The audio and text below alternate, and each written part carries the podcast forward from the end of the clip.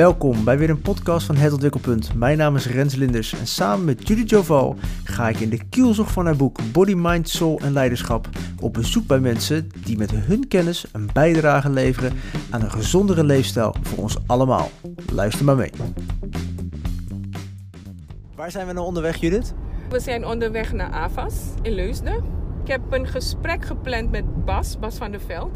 Dit is een vriend van mij. Ik ken Bas eigenlijk al best wel lang. En wat ik heb met Bas is, ik bewonder zijn manier van hoe hij leiding geeft aan een best wel groot bedrijf. En ik vind hem ook interessant, want zijn manier van kijken naar leiderschap is totaal anders dan andere mensen. Het is een spirituele man die heel erg let op zijn gezondheid, ook gezond leven. En daarom heb ik hem ook in mijn boek opgenomen. Ik heb hem ook heel beleefd gevraagd van mag ik je in mijn boek noemen als excellente leider? En dat vond hij leuk, vond hij een eer. En ik had hem ook gevraagd van joh, wil je meedoen aan de podcast die wij gaan maken? Dus daar gaan we nu naartoe. Waar hoop je op in dit gesprek? Ik hoop dat mensen voorbeeld aan hem nemen. Dat is echt belangrijk. Dat mensen echt gewoon gaan kijken van hey, kan ik het ook anders doen? Maar hij is natuurlijk wel de CEO, dus is het dan een voorbeeld voor andere CEO's of een voorbeeld voor überhaupt mensen? Voor CEO's, voor bestuurders en ook überhaupt voor gewoon alle mensen. Ja. En weet je, er zitten zulke leuke dingen in die hij altijd doet. Hij verzint altijd iets leuks. Ik ben altijd benieuwd wat hij weer heeft qua gezondheid. Want ik heb wel eens meegemaakt dat hij zei, ik slaap op een spijkermatje. Dat was een paar jaar geleden, dus ik ben toen ook op een spijkermatje gaan slapen. Kijken wat het met me doet. Nou, het is echt super. En hij heeft dus ook een keer verteld van ja, je moet gewoon aan mensen zeggen dat je van ze houdt. Dus hij zegt ook gewoon aan klanten en aan medewerkers van jongens, ik hou van jullie. En weet je, dat zijn dingen die mensen normaal niet doen. Spijkermatjes. Zeg het tegen je medewerkers dat je van ze houdt. Dit kan niet anders dan een mooi gesprek gaan worden. Ik ben benieuwd. Maar eerst zijn we door het verkeer een klein beetje te laat. Dus even kijken hoe die daarop reageert. Beneden weten ze en dan gaan ze naar ruimte plaatsen. Okay. Wordt het ook gefilmd of alleen maar Alleen audio. Alleen audio, nee, ja. Dat komt helemaal goed. Komt in een ruimte onder mijn ruimte en zodra je de plaats in, geef je maar een belletje. Is goed, ja, oké, tot straks. Groeten, ja, hoi. We gaan natuurlijk nog meer podcasts opnemen, ja. Dus onder... Waarin de juiste specialist over de mind of de specialist over de body. Juist, ja. En bij Bas van der Veld zeg je eigenlijk... Zo doe je het allround in die 4 categorieën. Juist, als leider.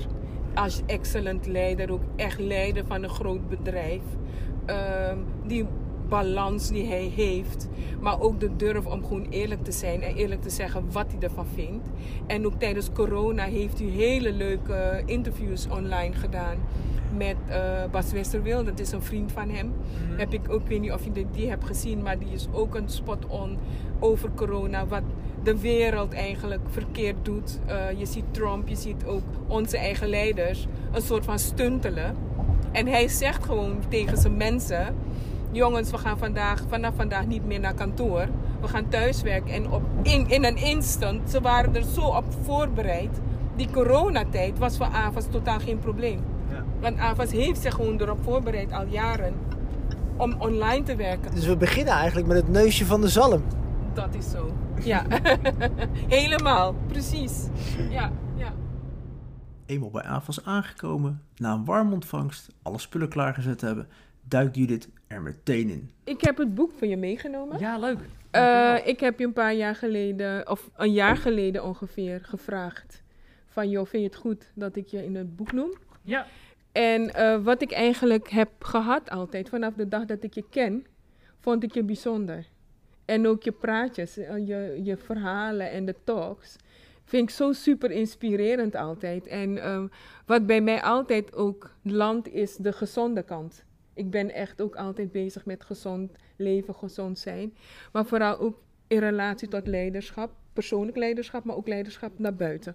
Ja. Ik ben dit boek gaan schrijven na een lastige opdracht, waar ik eigenlijk een soort van powerplay had met iemand. En ik ben helemaal niet van powerplay. Ik ben echt van vrede en harmonie. En op zich heb ik toen die tijd benut om na te gaan denken. En ik heb toen bedacht van, weet je wat, ik ga een workshop schrijven over leiderschap en gezond leven. Want ik denk dat als je gezond in je vel zit, dat je ook de betere leider bent, persoonlijk, maar ook voor je mensen. En dat is de reden geweest waarom ik dat boek eigenlijk een workshop ben gaan maken. En dat werd een boek. En ik had nooit gedacht dat ik een boekcontract zou krijgen. Want iemand zei, stuur het op. En ik stuurde het op en ze zeiden, we geven je een contract. Dus eigenlijk zo gegaan. Mooi. En vervolgens ben ik jou gaan bellen en vragen of mailen. En vandaag wil ik een podcast opnemen, want wat is de bedoeling? Het boek is leuk, maar ik wil eigenlijk een movement op gang brengen. Met scholen, bedrijven. Dus er komen workshops waarin ik samen met het Ontwikkelpunt Rens en Marianne willen wij de workshop Body, Mind, Soul en Leiderschap gaan geven. Ja. En met scholen, een schoolprogramma ben ik aan het ontwikkelen. Body, Mind, Soul en Leiderschap voor scholen, voor kinderen. Leuk. En voor tieners. Ja. En jouw interview is de eerste in de reeks van podcasts die wij gaan maken. Mm-hmm. We hadden het in de auto over, we beginnen met het neusje van de zalm. Ja, ja. Dus Te veel hier. Ja, nee. Ik vind wel dat het belangrijk is dat mensen ook weten wat er bestaat. En wat je niet weet, wat je niet kent, kun je niet doen. Ik denk dat jij ook een goed voorbeeld bent van iemand die gewoon eigenlijk gaandeweg de jaren steeds verder is gaan ontwikkelen. En je blijft leren. Want iedere keer kom je met iets nieuws. Ja. En dan denk ik, wauw, iets nieuws. Ja. Maar ja, ik ben zelf ook zo. Dus je vindt het altijd leuk om mensen te volgen die dat ook hebben. Ja. En ik ben ook bezig om mijn omgeving te inspireren. Om meer ook naar jou te kijken. En vandaar dat ik dus ook zoiets had, we moeten dit interview gewoon heel leuk doen. En down to earth, waardoor mensen zichzelf gaan herkennen in de antwoorden en de vragen die ik stel. Ik heb 4 vragen. Nou, niet veel, hè? Dat is niet veel. Nou ja, het kunnen hele ingewikkelde zijn, hè? Ja, ja. Vraag 1, wat is je hele levensverhaal? Nee. Nee, de eerste vraag die ik had was, wanneer ben je begonnen met het vormen van je eigen visie op leiderschap? Oeh, dat is gelijk een leuke vraag. Ik denk dat er iets natuurlijks voor een deel bij mij ook in zit. Hè? Dus je merkt op een gegeven moment in je vroege jeugd dat je op school het leuk vindt om mensen mee te krijgen, jouw kant op te bewegen, manipuleren, zou je met een negatieve woord kunnen zeggen. Dingen organiseren en dan merk je wat wel werkt en wat niet werkt. En dan ga je op een gegeven moment studeren en dan ga je werken. En dan zit er iets heel natuurlijks in. Dat mensen op de een of andere manier wat makkelijker en wat sneller naar mij luisteren dan naar iemand anders. Misschien omdat ik een harde stem heb, of omdat ik het duidelijk zeg, of omdat ik heel veel zelfvertrouwen uitstraal. Maar ook om andere dingen. En dan ga je dat om je heen ook bekijken. In begintijd Avas, toen studeerde ik nog. We hadden een vestiging in Amsterdam waar we 3 mensen op hadden gezet. En het idee was van, we kijken wel welke van die 3 de natuurlijke leider blijkt te zijn. Achter wie gaat mensen aan? En ik had bewust echt gezegd, nee, dat moet ik niet doen. Ik ben pas net aan het studeren, dat kan ik er gewoon niet bij hebben. En toen bleken geen van die 3 het eigenlijk op te pakken. En bleken de mensen dat bij mij te zoeken. Heel natuurlijk ging dat. En dat was ook al een moment dat ik dacht van, wacht even. Het is dus niet iedereen is dit automatisch gegeven. En er zitten, en waarom dan niet? Waar zit hem dat dan in? En dat was het moment waarop ik er nadrukkelijk meer over ben gaan lezen. Heb ik het boek, al vrij jong het boek gelezen, De 48 Wetten van de Macht. En daar heel veel van geleerd, ook van de geschiedenis. En wat is het waarom mensen achter de een wel aanlopen en met liefde aanlopen en achter de ander niet? Ja. Leuk. En wat is dan je drive om die leiderschap zo neer te zetten? Nou nee, je wilt een doel bereiken en leiderschap is daar een middel voor. Hè? Dus je kunt het allemaal wel alleen doen, maar dan ga je niet zo snel. Dus als je allerlei andere mensen achter jouw droom kunt krijgen en het wordt een gedeelde droom, dan bereik je die droom sneller en op een leukere manier. En ook met minder energie. Dus minder inspanning moet ik eigenlijk dan zeggen. Je krijgt heel veel positieve energie, maar het kost je minder inspanning. Ja. En hoe krijg je mensen achter jouw droom? Of sterker nog, hoe kun je naar die gedeelde droom toe? Dus ik heb het altijd gezien als middel en nooit als doel. Leiderschap is niet een doel, maar een middel om je doel te bereiken. Ik vind jou echt een spiritueel persoon. Want jij denkt na over dingen, maar je hebt ook echt, je zegt ook gewoon, ik heb liefde voor mensen, ik heb liefde voor klanten, ik heb liefde voor mijn personeel. Hè?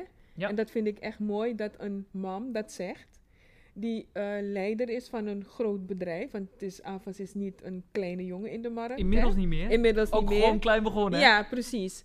Maar ik vroeg me af van, hoe heb je ontdekt dat je spiritueel bent?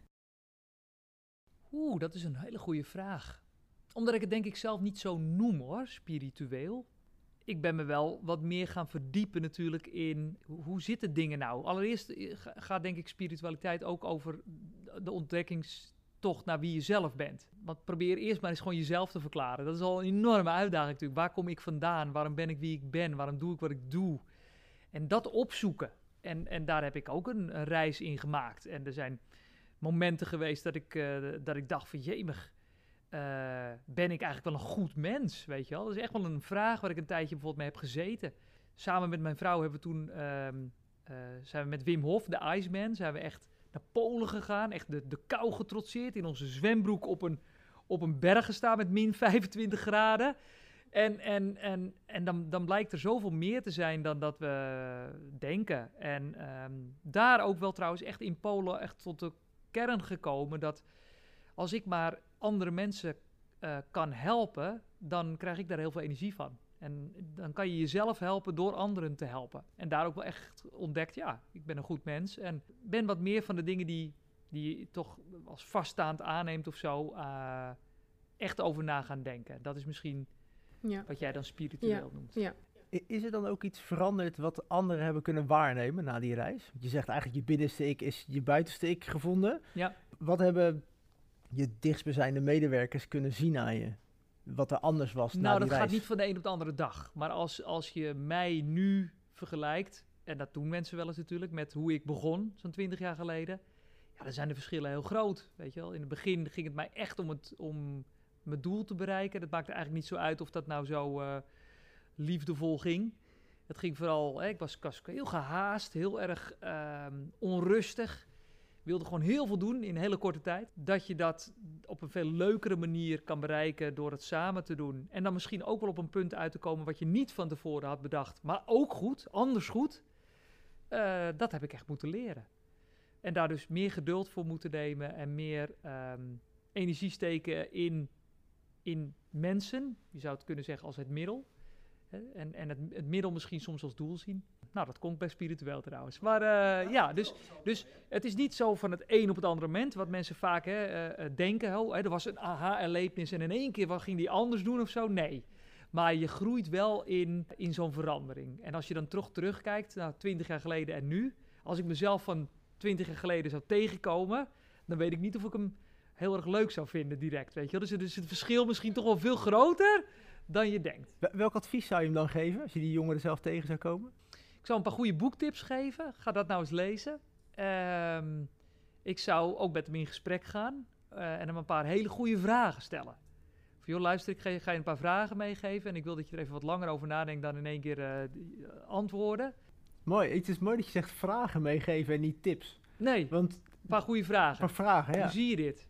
En hoe denk je daar hierover? Om het zaadje te planten en aan te zetten. Ja, dan de tijd te geven om daar eens even met een goed antwoord te komen, ja. Mooi. Wat ik ook belangrijk vind, en dat zie ik ook bij jou heel erg steeds terugkomen, echt een rode draad in jouw hele leven, is gezond leven en gezond zijn. Jij zegt soms ook gewoon op het podium van als je te dik bent en je bent niet gezond en niet fit, dan zit je ook niet lekker in je vel, dus dan kan je ook niet goed leiding geven. En daar ben ik het mee eens, want ik ben ook iemand die daarover nadenkt. Ik sta ook regelmatig op mijn hoofd en ik doe yoga en mediteer. Dus, en ik let op mijn eten en daar gaat het boek over. Het boek gaat echt over bewustwording kweken bij mensen, over lifestyle. En jouw lifestyle vind ik ook een bijzonder iets, want een keer vertelde je van, joh, ik heb een spijkermatje en ik ben gelijk een spijkermatje gaan kopen. En dus jouw tips soms waren zo inspirerend voor mij, heb ik ook genoemd in het boek. En ik vroeg me af van, hoe ben je gekomen tot die gezonde lifestyle?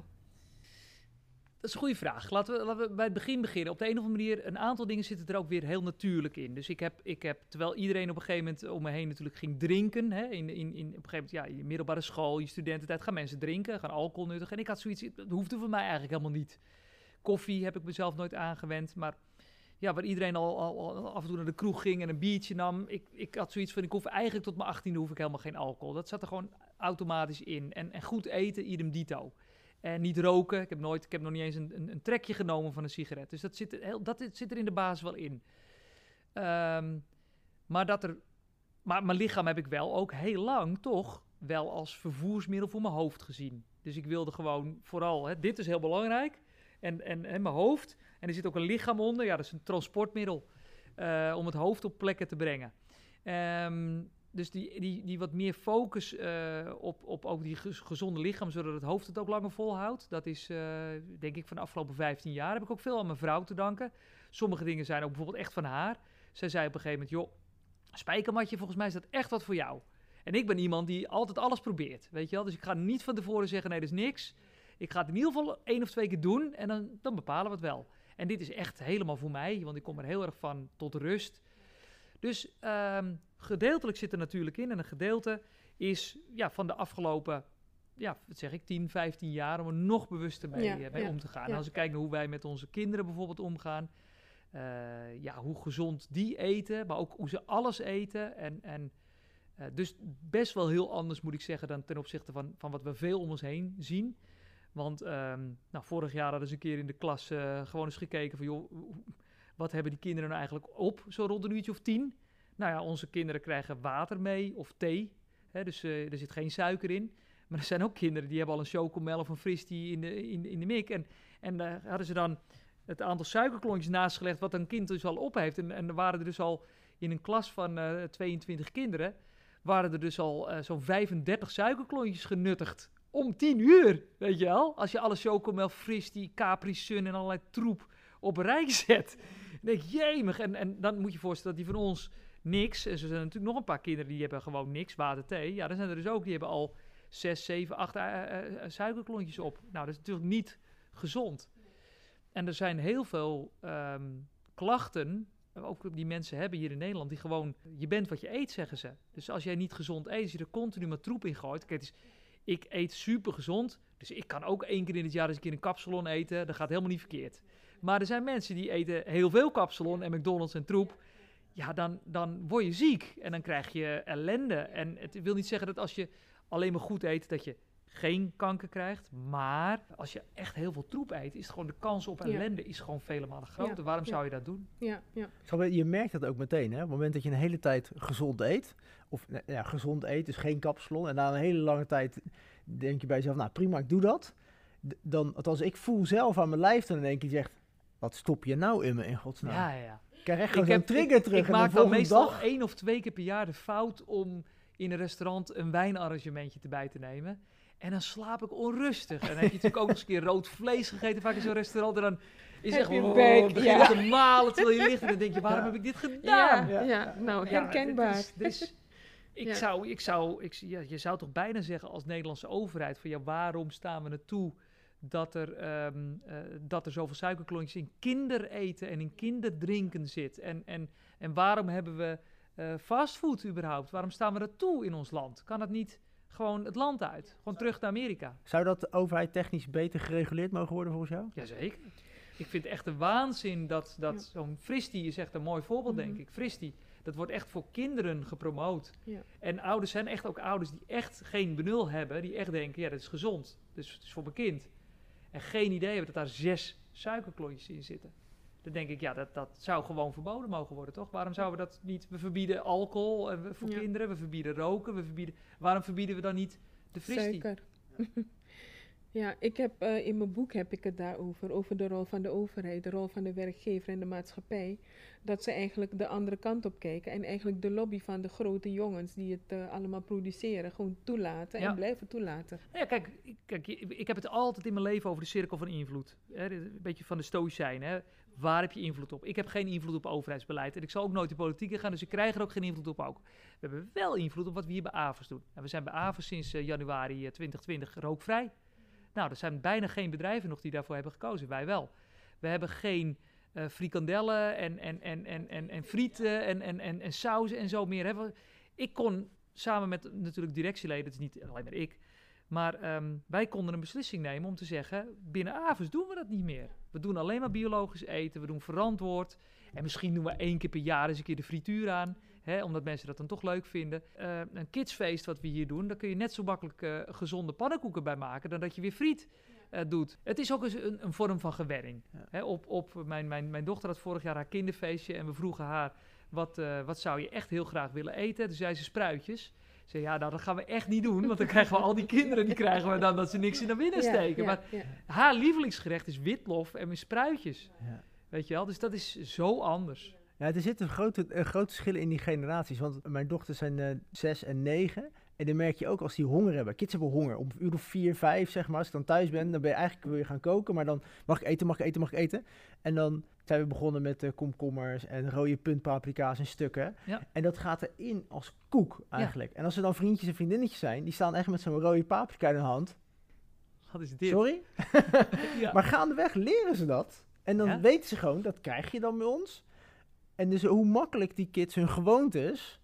nieuwe gewoontes gewoon maken. Ja. Dat is wat ik eerder hier een keer heb gemerkt met een presentatie. Waar was hier binnen, toen mochten we beneden. Nee, was prima, loop naar de lunch. En wat daar stond, zo.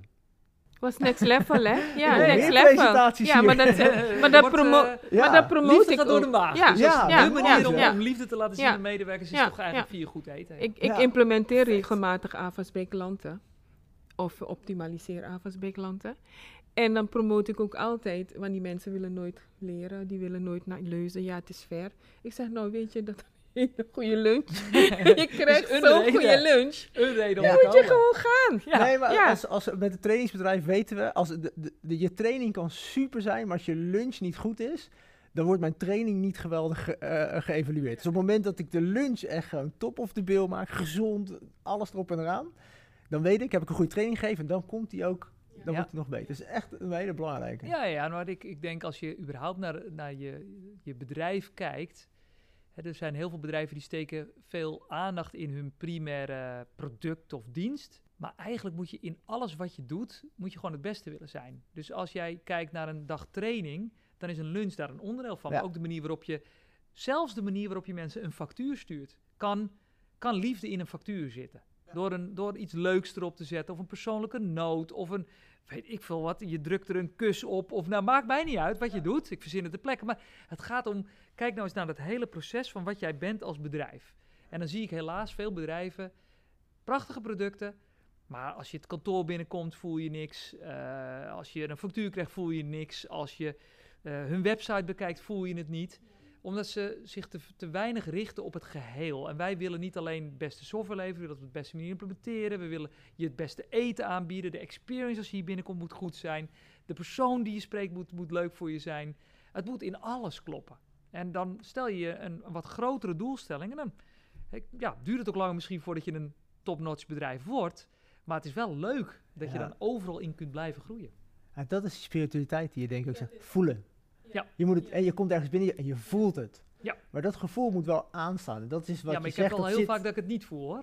Dat ik ergens kom en denk, hier voel ik het dus niet. Ja, precies. Nee, maar dat bedoel ik. Maar jij kan het in ieder geval voelen. Ja. Hoeveel mensen stappen daar niet al overheen? Nou, weet je wat ik denk? Dat veel mensen het wel voelen, maar het niet durven benoemen, omdat ze het nog niet begrijpen. En dat heb ik zelf ook wel lang gehad, hoor, in de beginperiode. Dan ben je natuurlijk toch, ook ik, op vlagen ook onzeker. Dan voelt het niet goed, maar dan heb ik nog niet de mogelijkheid om er woorden aan te geven. En dus denk ik, nou, dan zal mijn gevoel misschien niet goed zijn. Maar ik zeg ook altijd tegen mensen die hier beginnen binnen het bedrijf, van joh, volg je gevoel, maar benoem ook.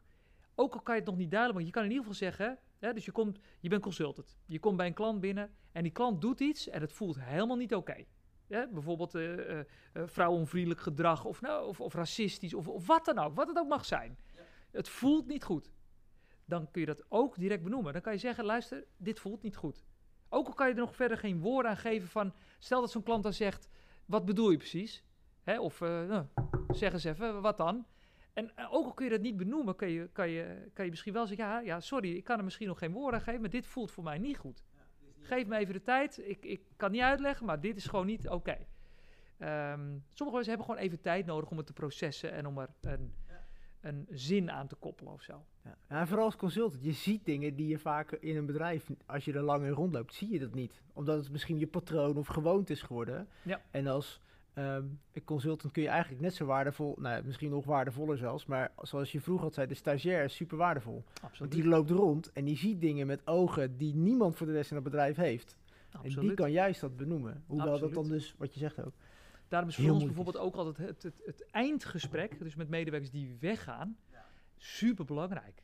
Want die medewerker die al een andere baan heeft en het maakt niet meer uit, hè, zeg maar, hij kan het toch niet meer, hij kan geen salarisvermindering meer krijgen of ontslagen worden, want hij gaat toch al weg. Die is veel eerlijker om alles nog eens een keer te herhalen. Ja.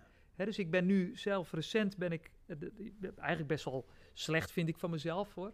Ik ben me in het hele Black Lives Matter, racisme aan het verdiepen. En dat had ik veel eerder moeten doen. Dus dat is echt slecht van mij. Maar goed, ik dacht altijd, joh, we leven toch in een tolerant land. En ik ben toch tolerant, dus wat is precies het probleem? Ja, dat is precies het probleem van het witte privilege. Maar ik ben me daar eens even heel vol op gaan inlezen. Ik heb er nu intussen 5 boeken over gelezen. Ik ben met mensen in het gesprek aan. Heb je ook het Antiracist, How to be an Antiracist, heb je die gelezen? Die heb ik niet gelezen. Die ga ik jou toesturen. Dat boek. Wat lief, dankjewel. Ja. Maar ik heb wel voor Anton de Kom gelezen, bij Slaven van Suriname gelezen. Ja. Maar ook dingen over hoe ik beter vragen kan stellen. Socrates op sneakers. Nou ja, van alles nog wat. En helemaal in dat thema verdiept. En toen heb ik een medewerker gebeld. Die hier recent is weggegaan. En die voor zichzelf is begonnen. Fantastische gozer. Donkere jongen. En toen kreeg ik er toch heel veel meer uit over wat hem dan toch is gebeurd in al die jaren bij klanten. Ook binnen Avas zelf. Dat ik dacht, dit zou hij misschien nooit verteld hebben. Of dit heeft hij nooit verteld in die periode dat. Hè, nu dus wel. Wauw, dus is super waardevol. Ja. Het is bijna 4 uur. Ik heb nog 1 vraag. Ik heb nog ietsjes meer tijd voor u. Dus, ik heb 1 vraag nog. Ja. En, het gaat erom, we zitten nu in coronatijd en ik weet niet, iedereen leeft een beetje in de corona, maar ik ben een beetje soort van toch wel altijd geïnteresseerd in de wetenschap achter corona, dus ik hou ook alles bij. Wat maakt mensen gezond? Hoe kun je gezond worden als je corona hebt gehad? En wie worden altijd ziek? En ik zag ook een duidelijke lijn in de lifestyle kant, dat 100%. Mensen die obese hebben, 100%. Heel ziek worden en ook de meeste overlijden en ook waarom. Dus ik ben me daarin gaan verdiepen. Dus. En ik vroeg me af van, je bent nu leider in coronatijd. Hoe kijk jij tegen die hele coronatijd aan en hoe het in Nederland allemaal nu gaat? Dat is een grote vraag. Wat heb je binnen AFAS in ieder geval geregeld gelijk? Nou, we hebben gezien dat communicatie het allerbelangrijkste was. Dus we zijn intensief gaan communiceren met de mensen. Vooral in die begintijd, veel onzekerheid. We moeten in verbinding staan. Ik heb een dagelijkse webinar gedaan. Dus aan het einde van de dag wisten mensen van 4:30 tot 5:00 is Bas er. En heb ik alle medewerkers informatie gegeven. We zijn enorm gaan innoveren. Een aantal dingen gedaan die we al jaren op ons lijstje hadden. Maar in één keer waren ze binnen een paar weken geregeld. Dus eigenlijk in die zin is corona ook heel erg goed geweest voor ons. We hebben echt heel veel geïnnoveerd, geleerd. Ik spreek net nog toevallig 3 consultants. En ik zeg, stel nou eens voor dat een van jullie collega's besluit om 2 jaar naar Portugal te gaan. Kan die dan ook nog vanuit Portugal consultant zijn in Nederland? En iedereen zei ja. En ik kan je echt vertellen, als we het 6 maanden geleden had gezegd, had iedereen gezegd, nee, dat kan niet. Als consultant moet je ter plaatse zijn. Dat is dus niet meer zo. We hebben aanbestedingen gewonnen zonder de klant ooit te zien. We hebben implementaties gedaan zonder de klant ooit aangeraakt te hebben. We hebben massaal cursussen en opleidingen gegeven, terwijl we die altijd 100% hier in Leusden deden. Dat zijn we allemaal online gaan doen. Dus corona heeft ons heel veel gebracht. Maar goed, we hebben ook medewerkers gehad die ziek zijn geworden, die hun broer of zus hebben verloren, ouders hebben verloren, opa's en oma's. Dus natuurlijk, dat is niet fijn. En ik heb zeker ook die connectie met gezondheid gezien. Zeker. Het is connectie, het is gezondheid. En het is ook ikigai, hè, wat de Japanners zeggen. Het is een levensdoel hebben. Je moet een doel hebben in je leven. En als je geen doel meer hebt, ja, weet je, dan ben je ook vatbaar voor dit soort dingen. Dus het is mentaal gezond zijn en het is fysiek gezond zijn. Inderdaad, overgewicht, dat gaat niet helpen. Dat weten natuurlijk de mensen met overgewicht zelf ook wel. Maar dit soort ziektes, ja, je zou misschien wel kunnen zeggen, dit soort ziektes waren er vroeger voor om gewoon natuurlijk overpopulatie weer terug te brengen. We zien het in de natuur continu. En wij zijn ook gewoon natuur. Ik bedoel, wij mensen zijn ook gewoon natuur. Hè? We zetten onszelf wel eens buiten de natuur. Van ja, je hebt de dieren, je hebt de planten en wij hebben de mens. Nee, wij zijn ook gewoon de natuur. Dus wat kun je doen om je hierop voor te bereiden? Actief zijn. In ieder geval je 10.000 stappen te maken. Elke dag maar weer. Bewegen. Maar ook, en dat is misschien nog wel leuk om even te vertellen. Ik heb het altijd gehad over IQ, EQ en accu als hele belangrijke dingen. Hè? Je moet een beetje na kunnen denken. Je moet vooral EQ, IQ is een beetje na kunnen denken. EQ, je moet ook een beetje leuk zijn, een beetje charmant, een beetje mensen meekrijgen. Dan heb je accu, hè? Je moet ook energie hebben. Je moet voldoende accu hebben. Maar, dat heb ik ook wel gemerkt, er is ook nog iets dat heet AQ. En dat is adaptability quotient, je aanpassingsvermogen. En dat blijkt helemaal niet gelinkt te zijn aan intelligentie. Ik heb in die afgelopen coronaperiode heb ik hoog intelligente mensen gezien met 0 aanpassingsvermogen. Die het dus vreselijk moeilijk vonden om in één keer thuis te gaan werken of in één keer het anders te doen dan dat ze gewend waren. Ik heb mensen gezien die helemaal niet intelligent zijn, maar wel heel erg flexibel zijn en zich ontzettend goed kunnen aanpassen. Dus het heeft niets met intelligentie te maken. En ja, wij hebben denk ik een groot voordeel dat we hier een hele grote groep mensen hebben met een gigantisch aanpassingsvermogen. Bij wijze van spreken, als we morgen zeggen we gaan geen software meer verkopen, maar ijsjes, dan gaat de massa gewoon mee en die gaat gewoon ijs verkopen. En dat gaat ons nog zeer succesvol lukken ook. En dat heeft dus te maken met dat hoge aanpassingsvermogen van de mensen hier. En daar heb je als leider invloed op, door ook voortdurend de mensen, ja, wij zeggen wel eens de enige constante hier is dat alles verandert. Hè, maar als je mensen voortdurend in elke dag een klein beetje verandering meeneemt, dan hou je ze ook scherp. Openheid, wat je net vertelt, dat heb ik ook echt kunnen ervaren toen ik de eerste keer hier een presentatie had. Ik liep naar binnen toe en ik stond met een vertwijfeld hoofd in die eerste ingang zo. En echt de eerste beste die langs kwam lopen naar zijn bureau toe voor mijn part. Je zoekt iets. Dus wie ook binnenkomt, volgens mij is iedereen net zo open als jij nu net binnenkomt, zeg maar. Van, oh, nou, ik ben hier, jij bent daar, wat gaan we doen? Ja, veel mensen wel. Ja. Heel veel mensen wel. We hebben ook natuurlijk een grote groep ontwikkelaars, hè, die van nature wat autistischer, en wat ingetogen introverter zijn. Die kant heb ik trouwens zelf ook, hoor. Die hebben we ook. Maar de massa, zeker degenen die zich met klanten bemoeien, en die zijn allemaal open. Ja. Voor een deel zijn ze dat zo en voor een deel word je dat ook wel maximaal. Doordat we hier een soort goede chemie hebben, waardoor je de beste versie van jezelf wordt, denk ik. Nog de laatste vraag. Ik bedacht hem net. Als je de lezers van het boek zou willen inspireren, wat zou je ze zeggen in een paar woorden? Het lichaam is meer dan een transportmiddel voor je hoofd. Dus geef het aandacht, geef het liefde, luister ernaar. Wat heeft dat lichaam te zeggen? Wat heeft het gevoel te zeggen? Ook al kan je het nog niet onder woorden brengen. Laat het er zijn, luister naar, neem het serieus. Als iets niet goed voelt, is het vaak niet goed. Als je lichaam niet goed voelt, heb je ook iets gedaan wat niet goed is. En het gekke is, ik weet niet of je dat herkent, maar dat heb ik dan wel eens. Dan heb je bijvoorbeeld dat je dan stijf bent of zo ergens. En dan ga je dat heel erg ontzien. In plaats van dat je dat gewoon eens even lekker gaat rekken en strekken. En eens even goed inademt, energie en liefde insteekt, je gaat het een beetje vermijden of zo. Je gaat het een beetje wegdenken. Je denkt, nou, morgen is het wel weer over. Maar je kunt ook er actief iets mee doen. En dus, misschien is dat niet de meest natuurlijke reactie van mensen, maar het is wel belangrijk. En misschien het laatste wat ik erover wil zeggen is, bewegen is iets anders dan sporten. En ik ben nou niet per se iemand die nou ontzettend houdt van sporten. Ja, ik hou wel van een lekker potje squashen met jou, hè? Competitie, winnen, dat element vind ik leuk van sporten. Maar om nou als een bezetene op zo'n crosstrainer een uur lang te roegen, dat is helemaal niet voor mij. Ik hou er helemaal niet van. Of in de gewichten en dat soort dingen. Dat is helemaal niet mijn ding. En ik zie meer mensen die net als ik eigenlijk niet zo, als je alleen al het woord sport noemt, dan schieten ze in de paniek en dan hebben ze zoiets van, nee, maar dat ben ik gewoon niet, dat vind ik niet leuk. Maar ga dan wel eens kijken of bewegen wat voor je is. Want ook al hou je er misschien niet van om je helemaal in hartslag 200 bezweet, dat noem ik dan sporten, als je dat niet leuk vindt. Er zijn ook dingen, zoals 10.000 stappen zetten iedere dag. Daar hoef je niet bezweet, je gaat niet naar een hartslag van 200, maar je blijft wel super gezond. Dus hou je niet van sporten, blijf dan wel bewegen.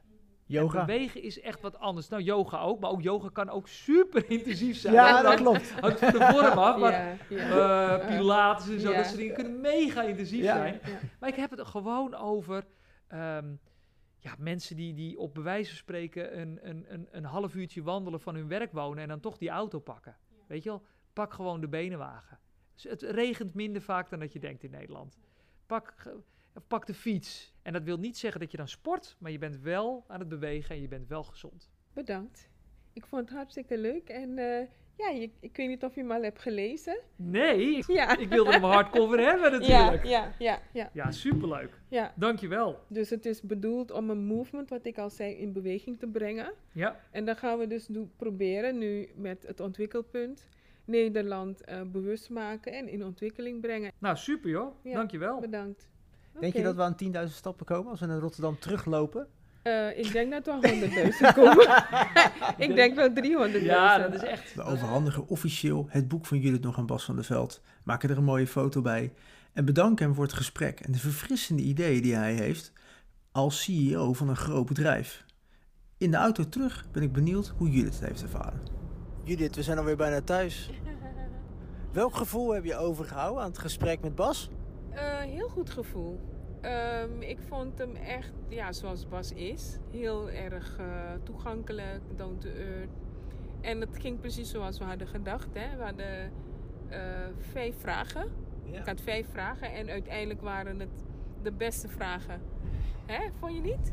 Er kwam een mooi gesprek. Ik vond het heel mooi dat hij zelf begon over de Black Lives Matter beweging en hoe hij daarmee bezig is. Ja, ik vond het ook. En dat voorbeeld van die donkere oud-collega, die medewerker die weg is gegaan. En dat hij daardoor is gaan nadenken, 9 boeken heeft gelezen, ook over Anton de Kom. Vond ik echt interessant. Ja, dus hij heeft echt nog meer kant, hè? Ja. Niet alleen leiderschap. Nou, het is ook leiderschap om jezelf te ranken of ben ik een racist of niet. Hè? Ja. Dat heeft ook met leiderschap te maken. Daar bewust mee bezig zijn en dan ook binnen je bedrijf kijken. Ja. En die jongen die was al weggegaan om hele andere redenen. Gewoon überhaupt weggegaan. En om hem nog eens terug te bellen. Ja. Hoe zit het omtrent dit onderwerp? Ja. En dan, weet je, om het eigenlijk het onaangename op te zoeken. Mm-hmm. Om daarna er wat mee te kunnen doen. Ja, dat vond ik ook echt heel goed. Dus, en het is natuurlijk ook een corona-onderwerp, hè? Kijk, in dat interview vond ik ook belangrijk om dat een beetje in die corona-richting ook te brengen. Omdat leiderschap heeft ook met juist tijden te maken, dat het anders is. Dus je moet ook je adapten, wat hij ook vertelde van adaption. Het vermogen om je te adapten naar een nieuwe situatie heeft niks met intelligentie te maken. Heeft echt wel met toch een beetje de persoonlijkheid te maken. Hoe je ook in het leven durft te staan. En hoe je in de samenleving wil zijn. Niks is constant. En het meest gezond blijf je als je het makkelijkst meebeweegt in de verandering die er nou eenmaal om je heen is. Ja, die was inderdaad erg mooi. Dus het gaat niet om hoe slim je bent, maar inderdaad om hoe soepel je kunt meebewegen in dat wat de verandering is die er is. Ik noem het veerkracht. Heel veel mensen hebben geen veerkracht. Ja. En veerkracht heeft echt te maken ook met, als je kijkt naar je lifestyle, heeft ook een stukje veerkracht nodig. Want op het moment dat je besluit, ik ga bijvoorbeeld minder suiker eten en ik ga minder van dat eten en ik ga anders doen, ik ga iets meer bewegen, dan heeft dat ook een bepaalde veerkracht nodig. Want je moet wel durven om te veranderen en je moet durven om in die verandering te blijven en door te gaan. Ja. En daar zie je dus dat heel veel mensen afhaken. En ik vond het ook leuk dat hij het had over het bewegen en sporten. Want ik vind ook dat je moet doen wat bij je past. Dus als je niet van sporten houdt, kan je ook gewoon lopen. Ja, ja, bewegen is niet per definitie sporten. Precies. Maar bewegen, gewoon aan zich beter en gezonder bewegen. Ja, exact. Ja. Ja. Ik zeg wel heel veel exact, hè. Terwijl we Avas. Ja, was echt weer.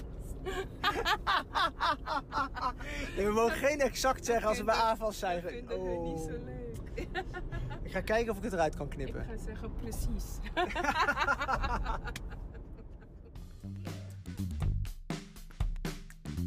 Bedankt voor het luisteren. Ik hoop dat het je heeft geïnspireerd. Heb je vragen of ken je iemand waarvan jij vindt dat wij er echt mee in gesprek moeten?